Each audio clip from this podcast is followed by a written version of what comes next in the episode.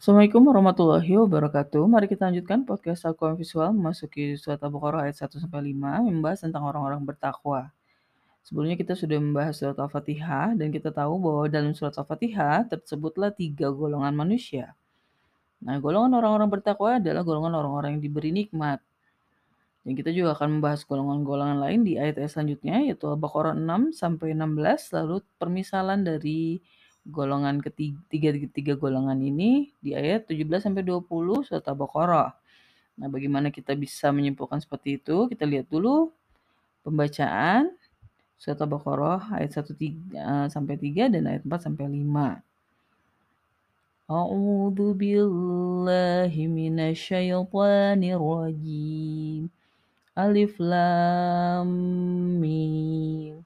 Alif lam mim. Dzalikal kitabu la raiba fihi hudal muttaqin.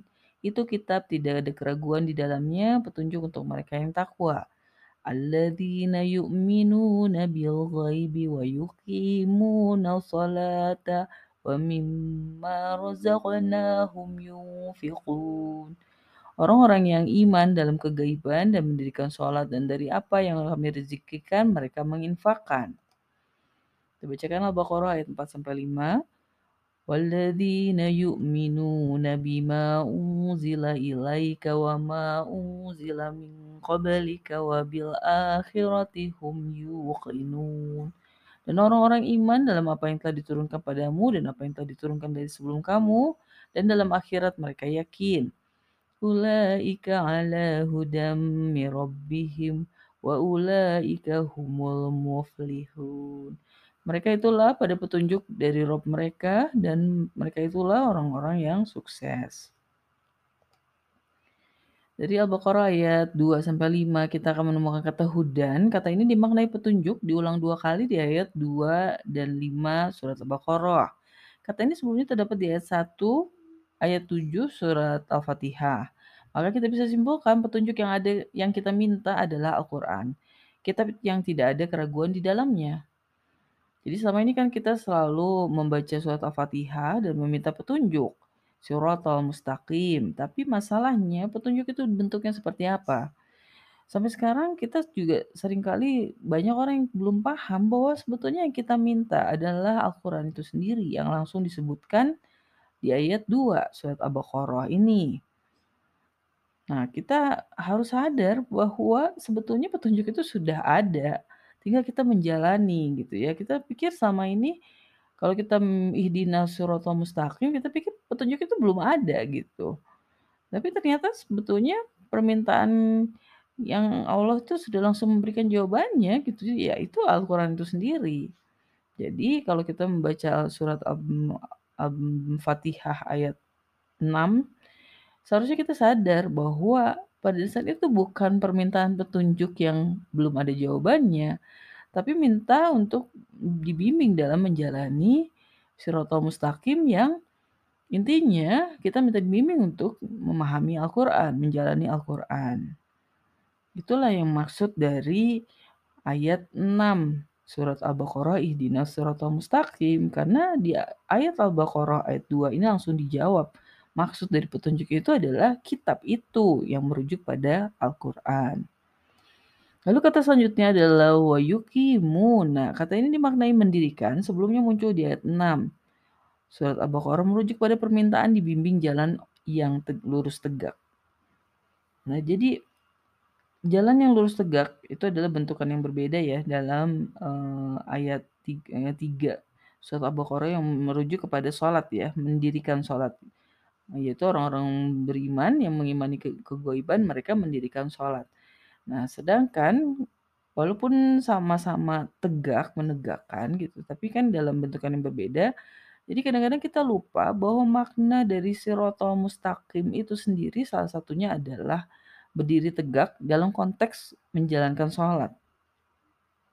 Nah, jadi memang keterkaitan ayat uh, surat Al-Baqarah dengan surat Al-Fatihah ini de dekat sekali gitu. Digunakan ada kata yang sama ya, yaitu adalah orang-orang yang e, mendirikan sholat itu digunakan dalam frasa siratal mustaqim.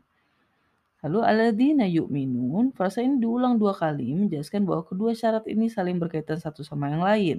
Kita tahu di ayat 3 surat Al-Baqarah yang dikaitkan dengan keghoiban, lalu di ayat keempatnya adalah dengan apa yang diturunkan kepada Muhammad dan juga pada orang-orang sebelum Muhammad. Jadi keimanan kita itu didasarkan pada kesadaran tentang penerimaan keghoiban yang diwujudkan dalam bentuk mengimani apa yang telah diturunkan kepada Muhammad dan juga kepada sebelum Muhammad.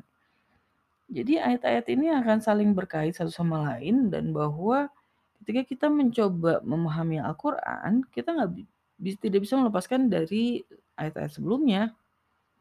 Jadi kalau kita baca setiap ayat dalam Al-Quran itu pasti akan ada kaitannya dengan ayat-ayat selanjutnya karena memang Al-Quran itu sendiri adalah sebuah buku yang tertutup, closed book gitu ya. Dalam artian jawaban dan pertanyaannya tuh muncul di buku itu saja gitu. Memang ada penjelasan tambahan dalam hadis, tapi itu tidak seberapa. Jadi eh, seperti itulah ya keterkaitan antar ayat dalam Al-Quran. Kita lanjutkan lagi.